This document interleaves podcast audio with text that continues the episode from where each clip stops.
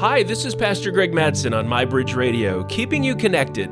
It's the season of summer blockbuster movies, and many of them are action adventures that involve superheroes who defend the weak, restore the fortunes of the poor, or even guard the entire galaxy. What image comes to mind when you think about a defender? I'm going to go out on a limb and say it probably isn't someone with a rod and a staff guarding a flock of sheep. Not much action or adventure there. That kind of defender seems pretty outdated in our modern world, about as useful as a porcelain figurine in a world full of hammers.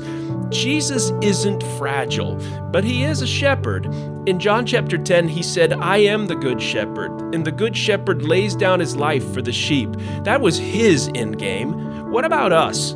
We mere mortals are often compared to sheep in the Bible, and sheep are defenseless. They can't save themselves from thieves who come to steal, kill, and destroy. They need a shepherd to defend them, and so do we. We long for that kind of protection. That's what draws us to action adventure movies. They show us superhuman heroes who win incredible victories. Jesus is a flesh and blood hero who won an infinite victory over sin and death. So let me ask you something. Who's guarding your galaxy? Put Psalm 27 1 on your awesome summer mixtape and play it over and over again.